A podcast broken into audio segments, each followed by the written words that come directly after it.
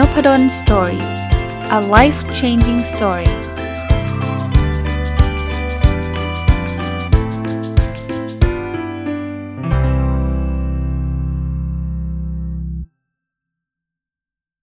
สวัสดีครับ ยินดีต้อนรับเข้าสู่นพดล Story พอดแคสต์นะครับ แล้วก็วันอาทิตย์นะครับ ยินดีต้อนรับเข้าสู่รายการ Sunday Reflection หรือสะท้อนคิดวันอาทิตย์นะครับ ก็เช่นเคยนะครับ มาอัปเดต Personal OKR หรือการตั้งเป้าหมายส่วนบุคคล แล้วก็ จะมาพูดคุยเรื่องต่างๆ ที่ผ่านมาในสัปดาห์นี้นะครับ ว่ามีอะไรบ้างอย่างไร แล้วก็เอามาสะท้อนคิดกันเอามาเล่ากันนะครับ โอเคเริ่มกันเลยนะฮะ personal OKR ก็คือการตั้งเป้าส่วนบุคคลที่ผมนำมาใช้นะครับ จะมีเขียนเขียนวัตถุประสงค์แล้วก็ผลลัพธ์หลักก็คือตัววัดวัตถุประสงค์ไว้นะครับ Objective ที่ 1 เรียนรู้และพัฒนาตัวเองอย่างต่อเนื่อง Key Result 1.1 อ่านหนังสือสะสมให้ได้ตั้งแต่ต้นปีจนถึงปลายไตรมาสที่ 3 90 เล่ม ก็อย่างที่ท่านทราบนะครับว่าเกิน 90 เล่มมาตั้งแต่สัปดาห์ที่ 3 ของไตรมาสที่ 3 แล้วนะครับ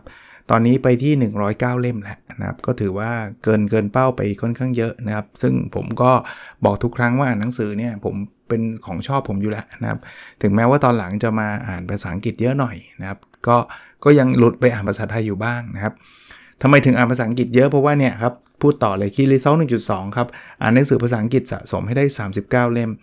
ยังอยู่ที่ 30 เล่มนะสาเล่มมา 3 สัปดาห์แล้วบอกโอ้อาจารย์ไม่อ่านเลยเหรอ อ่านครับ ผมอ่านติดกัน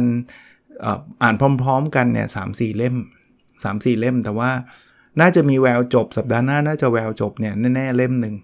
อีกเล่มหนึ่งน่าจะยังนะครับ คิดว่านะ เพราะนั้น 39 เล่มเนี่ยท้าทายเพราะว่าเหลืออีกประมาณ 4 สัปดาห์นะครับ นี่มันเดือนกันยาแล้วเนะหมดกันยานี่ก็หมดไตรมาสสามนะเร็วไหมฮะสำหรับผมผมว่าเร็วนะ เรายังมีความรู้สึกว่ามันปีใหม่อยู่ไม่นานมานี้เองอะ่ะแล้วก็เผิ่แป๊บเดียวกันยาละนะคีรีเซลหนึ่งจุดสามส่งบทความไปวารสารหนึ่งบทความ อันนี้ยังไม่ได้ทำก็อย่างที่พูดอยู่ทุกสัปดาห์ผมมีบทความที่ค้างอยู่ใน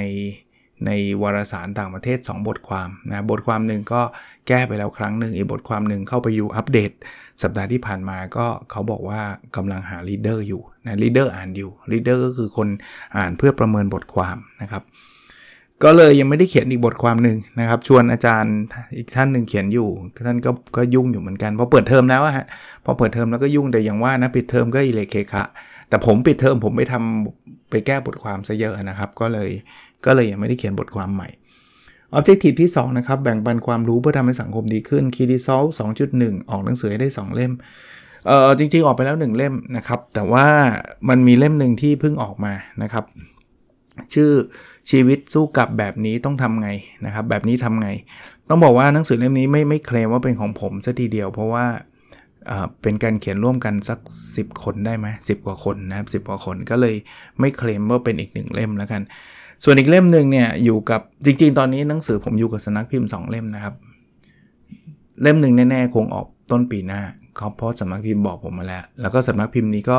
ส่วนใหญ่จะค่อนข้างจะแม่น คือหมายถึงว่า เขาบอกว่าออกช่วงไหนก็น่าจะประมาณช่วงนั้น แต่ว่ามีสำนักพิมพ์หนึ่งอันนี้เลื่อนมาเรื่อยๆ เขาว่ากันว่านะคุยกับผมว่าจะออกทันให้ทันช่วงสัปดาห์หนังสือเดือนตุลานะครับ ถ้าเป็นเดือนตุลาก็คงไม่ไม่ไม่ทันไตรมาสนี้นะครับ คิดว่านะก็ก็ไม่ไม่ไม่เป็นไรไม่ซีเรียสไตรมาสนี้ออกมาเล่มหนึ่งก็คือรีทิง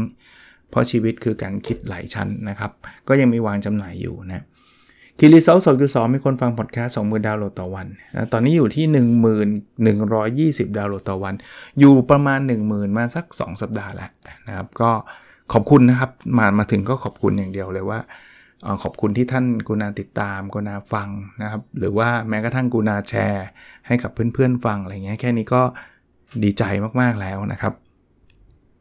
key result สองจุดสามมีองค์กรเข้าร่วม OKR fast track สามองค์กร ตอนนี้อยู่ที่ 1 องค์กรนะครับ ก็ยังไม่ถึง3นะครับก็ก็เดี๋ยวก็ค่อยๆ ค่อย ๆ ว่ากัน ค่อย ๆ โปรโมทกันไป เดี๋ยวเดี๋ยวตอน Sunday Reflection เนี่ย เดี๋ยวค่อย เดี๋ยวจะเล่าให้ฟังนะฮะว่ามีโครงการอะไรบ้างที่ตอนนี้ดำเนินการอยู่นะครับออบเจกตีฟที่ 3 เนี่ย มีสุขภาพกายและสุขภาพจิตที่ดีนะครับคีรีเซล3.1 วิ่งสะสมตั้งแต่ต้นปีจนถึงปลายไตรมาสที่ 3 เนี่ย ให้ได้ 600 กิโลเมตร ก็ทำได้ 313.4 นะครับ ก็ยอมรับนะช่วงนี้ไม่ได้วิ่งเยอะนะครับ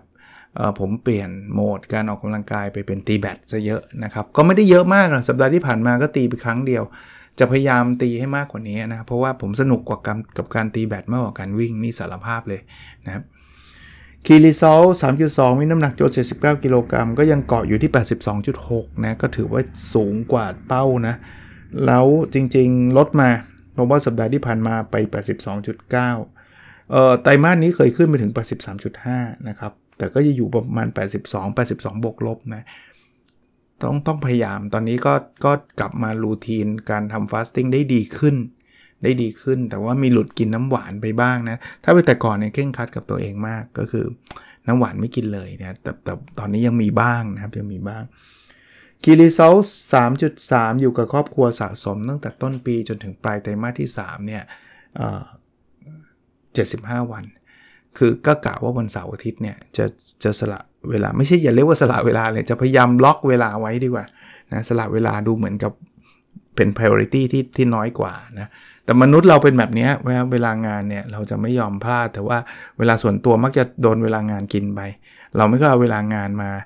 สละมาให้เวลาส่วนตัวนะตอนนี้ 77 วันแล้วนะครับ ก็เรียกว่าเกินเกินเป้าไปแล้วก็ดีใจนะครับ แต่ว่าระยะหลังๆก็จะไม่ค่อยขึ้นเท่าไหร่ นะครับอันนี้เป็น personal OKR นะครับ ก็พูดอีกครั้งว่าบางคนจะสงสัยเพิ่งเข้ามาว่าอาจารย์มาอัปเดตทำไมเนี่ยเพราะว่าเราไม่เห็นได้ประโยชน์เลยอะไรอย่างเงี้ยนะครับ ที่ที่ยังทำอยู่เนี่ยเพราะว่ามีหลายคน inbox มาว่ามันเหมือนเป็นแรงบันดาลใจที่ทำให้ท่านได้มาเขียนเป้าหมายของตัวท่านเอง แล้วก็มาอัปเดตนะครับ ถ้าถ้าท่านทำกันได้แล้วมีแรงบันดาลใจแบบนี้กันแล้ว ต่อไปผมอาจจะไม่อัปเดตก็ได้เพราะผมทำอยู่แล้วครับ ถึงผมจะไม่อัปเดต ผมก็ทำทุกสัปดาห์อยู่แล้ว แต่ว่าการอัปเดตซึ่งใช้เวลาไม่นานนะประมาณ 5-6 นาทีเนี่ยมันไปสร้างแรงบันดาลใจให้กับหลาย ๆ คนทำตามนี่ก็ถือว่าคุ้มนะครับก็เลยทำนะครับต้องขออภัยถ้าเกิดบางคนรู้สึกว่า เอ้ยอาจารย์มาอัปเดตให้ฟังทำไมอะไรเงี้ยเป้าหมายคือแบบนี้นะครับโอเค คราวนี้มาถึง part ที่ 2 คือเอ่อจะเรียกว่า Sunday Reflection เนาะสะท้อนคิดวันอาทิตย์นะ อันแรกก็ขออนุญาตประชาสัมพันธ์แล้วกันนะครับเป็นเป็นกิจกรรมที่ทำเพราะว่าช่วงนี้ทำกิจกรรมหลายอย่าง แล้วก็คนก็อาจจะมึนงงเล็กน้อยว่าเอออาจารย์ทำอะไรบ้างนะครับ เห็นโพสต์อยู่ในในกลุ่ม Facebook นะครับนบดลสตอรี่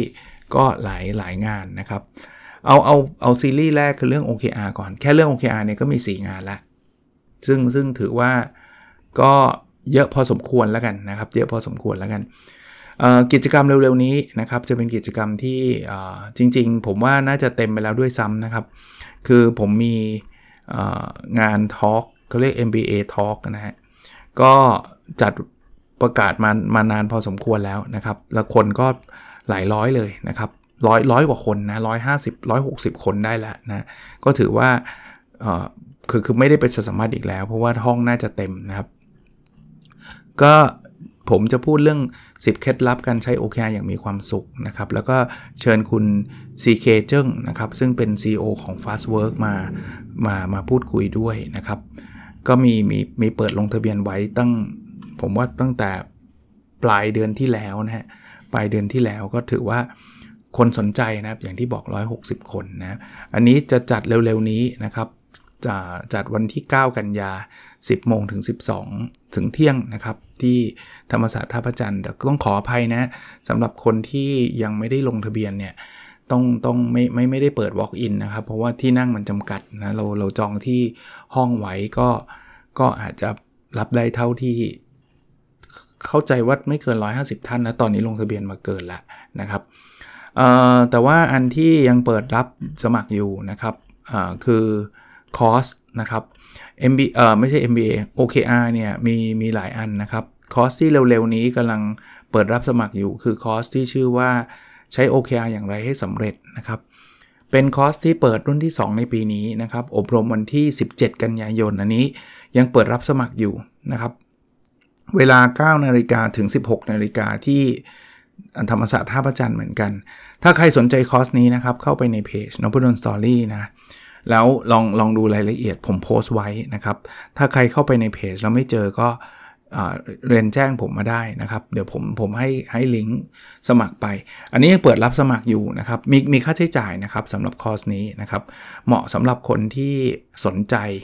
เรื่อง OKR แต่ว่ายังไม่ได้ยังไม่แน่ใจว่าเออใช่ไม่ใช่เป็นยังไงเนี่ยส่งคนเข้ามาเรียนก่อนก็ได้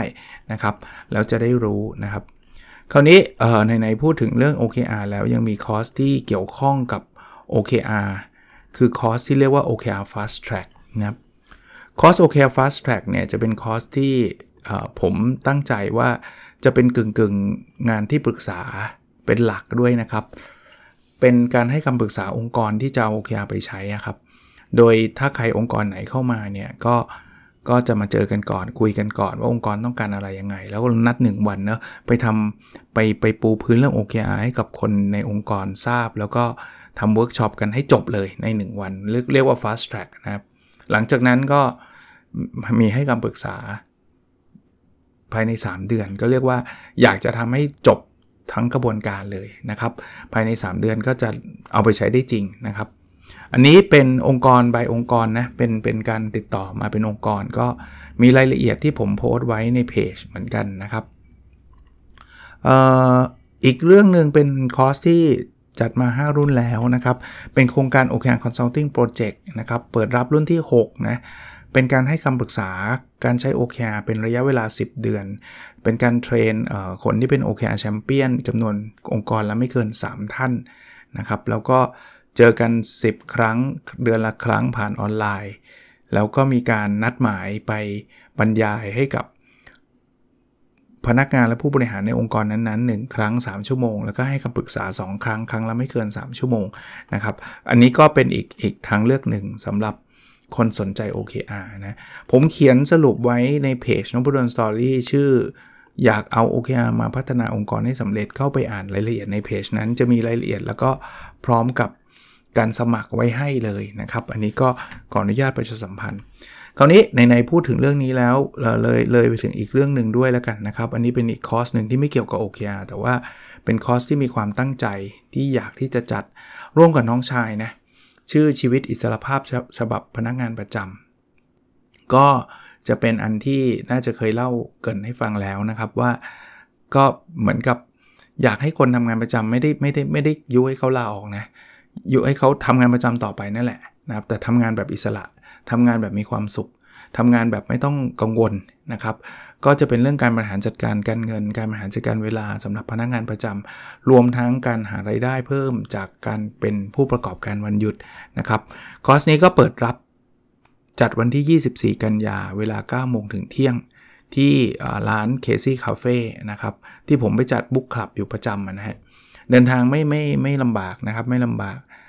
อันนี้ผม pin โพสต์ไว้ด้วยในเพจนพดล Story นะครับ อันนี้เป็นเรื่องราวต่างๆ ที่กำลังจะเกิดขึ้นนะ กิจกรรมต่างๆ ก็ก็ค่อนข้างอัดแน่นสำหรับส่วนตัว แต่ว่าผมผมมีความเชื่ออย่าง OKR เนี่ยผมก็มีความเชื่อว่าเป็นเครื่องมือที่จะทำให้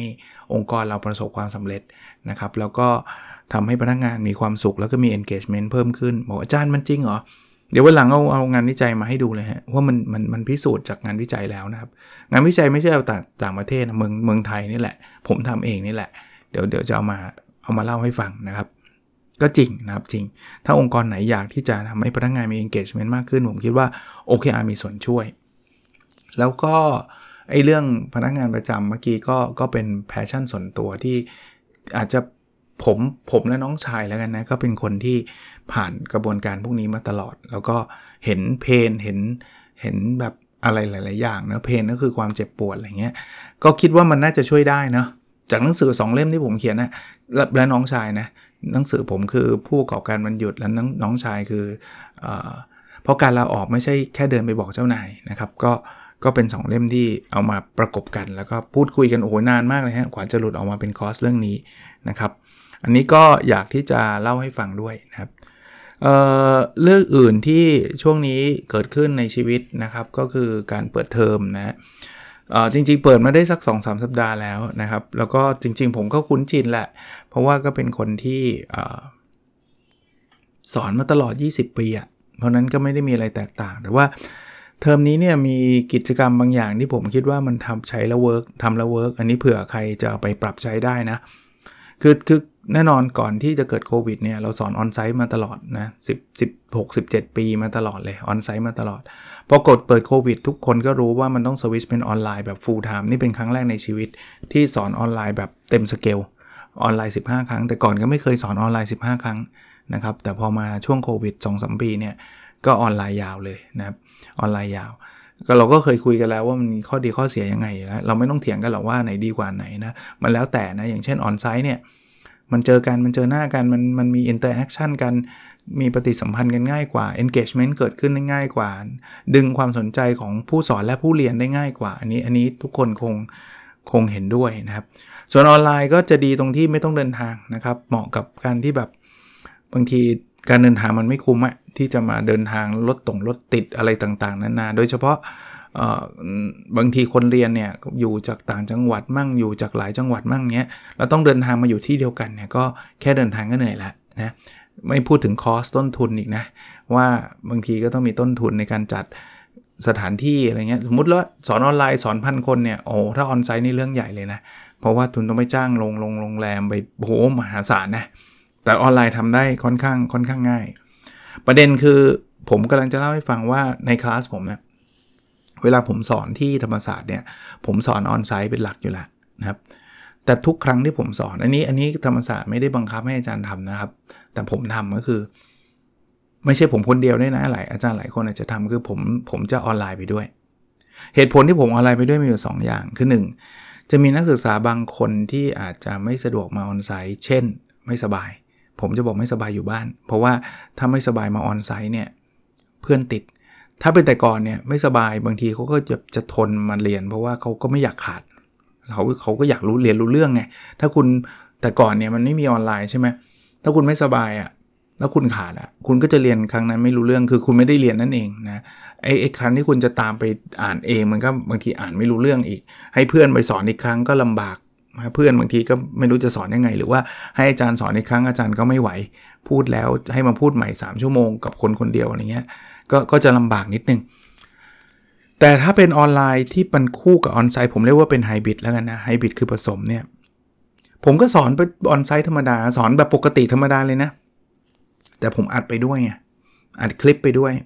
นะวิธีการอัดก็ไม่มีอะไรครับผมก็ไปเปิดคลิปใน Microsoft Teams แล้วก็ share screen ก็เป็นสกรีนที่ที่นักศึกษาในห้องเรียนนั่นแหละ แต่ว่าผมผมไลฟ์ไปด้วย เพราะฉะนั้นคนที่ไม่สบายเนี่ยเขาอยู่บ้านเขาก็ได้เรียนกับผมไปด้วย หรือบางคนอาจจะไม่ใช่ไม่สบายด้วยด้วยภารกิจอะไรบางอย่างนะไม่เขาไม่สามารถมาเรียนได้ เช่น เขาต้องไปทำกิจกรรมมหาวิทยาลัยแล้วต้องเดินทางไปต่างจังหวัดหรือแม้กระทั่งต่างประเทศเนี่ยถ้าเขามีเวลาจัดเวลาตรงกับเวลาที่ผมสอนได้เนี่ยเขาก็สามารถเรียนไปด้วยได้สำหรับคนที่เรียนไปพร้อมกันไม่ได้ ผมมีคลิปอัดไว้ด้วยอัดไว้ด้วยแปลว่าเขาเขาต้องไปทำกิจกรรมตอนที่ผมเรียนใช่ไหม แต่ว่าตอนนั้นเขาไม่สบาย แล้วเขาก็มานั่งเรียนไม่ไหวเนี่ย ถึงแม้จะเป็นออนไลน์ก็ตามเนี่ย ไปวันหลังอะไปดูคลิปได้ หรือแม้กระทั่งคนที่มาเรียนออนไซต์เนี่ย เรียนเสร็จแล้วมีมีวูบหลับไปบ้าง มีงงงไปบ้างเนี่ย เขาก็ยังสามารถมาเรียนออนมามาดูคลิปผมอีกที บางคนบอก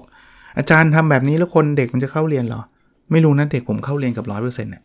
คือคือเขาเขาเลือกได้ผมคิดว่าเขาอยากมาเจอหน้าผมมากกว่ามั้งนะครับ แต่ผมไม่ห้ามนะพอยของผมคือคุณจะเรียนที่ไหนก็ได้ขอสอง condition หนึ่งคือคุณต้องมีความสุข 2 คุณต้องเรียนรู้เรื่องมีแค่นี้ถ้าคุณมีความสุขและเรียนรู้เรื่องแล้วคุณอยู่บ้านคุณเราเราทำแบบนั้นได้ดีกว่าการที่เดินทางมาเรียนกับผมเนี่ยก็เอาได้นะ ไม่ได้ว่าไม่ได้ว่าคราวนี้อีก point หนึ่งฮะคือไฮบริดเนี่ยมันทำให้เกิดกิจกรรมบางอย่างที่ onsite ทำได้ลำบาก onsite ทำได้ลำบาก ออนไลน์บางทีก็ก็อาจจะทำได้บ้างนะครับ แต่ว่าออนไซต์เนี่ยมันเป็นโหมดปัจจุบันแล้ว คือการเชิญเกสมาช่วงสั้นๆนะเกสคือใครคือคือผู้เชี่ยวชาญในบางเรื่อง เอา้าอาจารย์ไม่เคยเชิญเหรอ เชิญฮะ แต่ปกติเราเชิญเกสมาเนี่ยเกสคือผู้เชี่ยวชาญนะอาจารย์พิเศษอะเรามักจะต้องเชิญแกมาบรรยายสัก 3 ชั่วโมงอะลองลองนึกภาพแล้วเชิญเกสมามาให้เขาพูด 10 นาทีแล้วให้เขากลับอะมันมันเกรงใจนะเเขาเดินทางมาที่คลาสเราไม่ใช่ง่าย ๆนะ แล้วมาแบบขอความรู้ 10 10 นาที 15 นาที แล้วก็บอกว่าโอเคครับ ขอบคุณมากนะครับ เชิญเชิญท่านกลับได้เงี้ยมันโอ้โห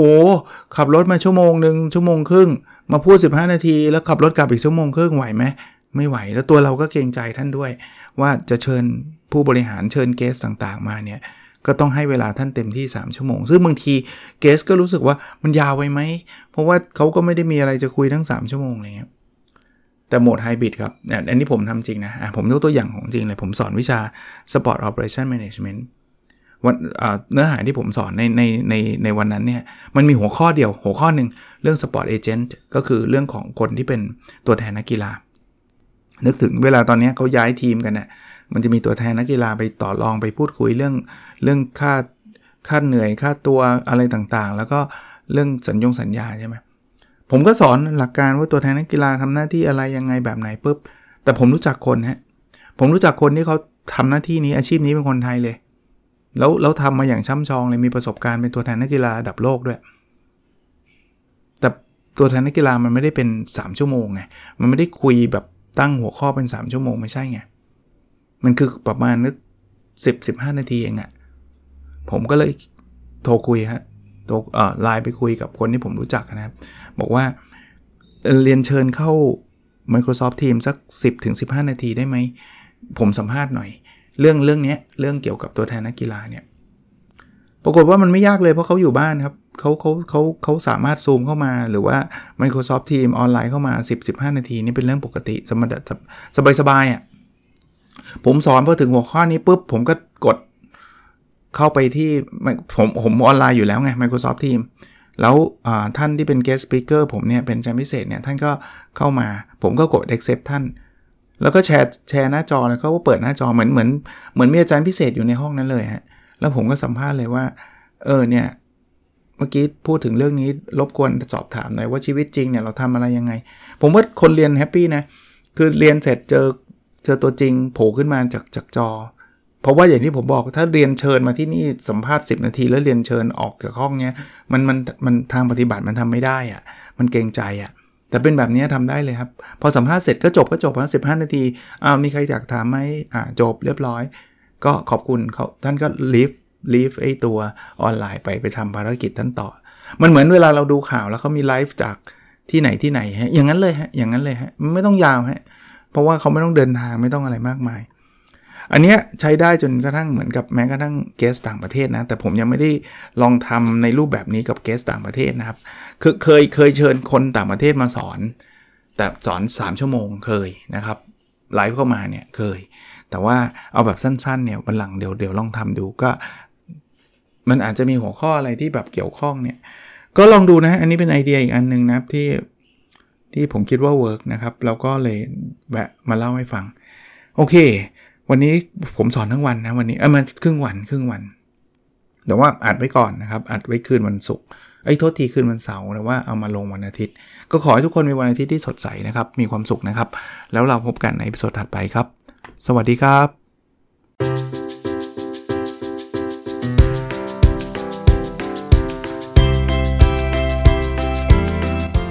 n o p a d o n Story a life changing story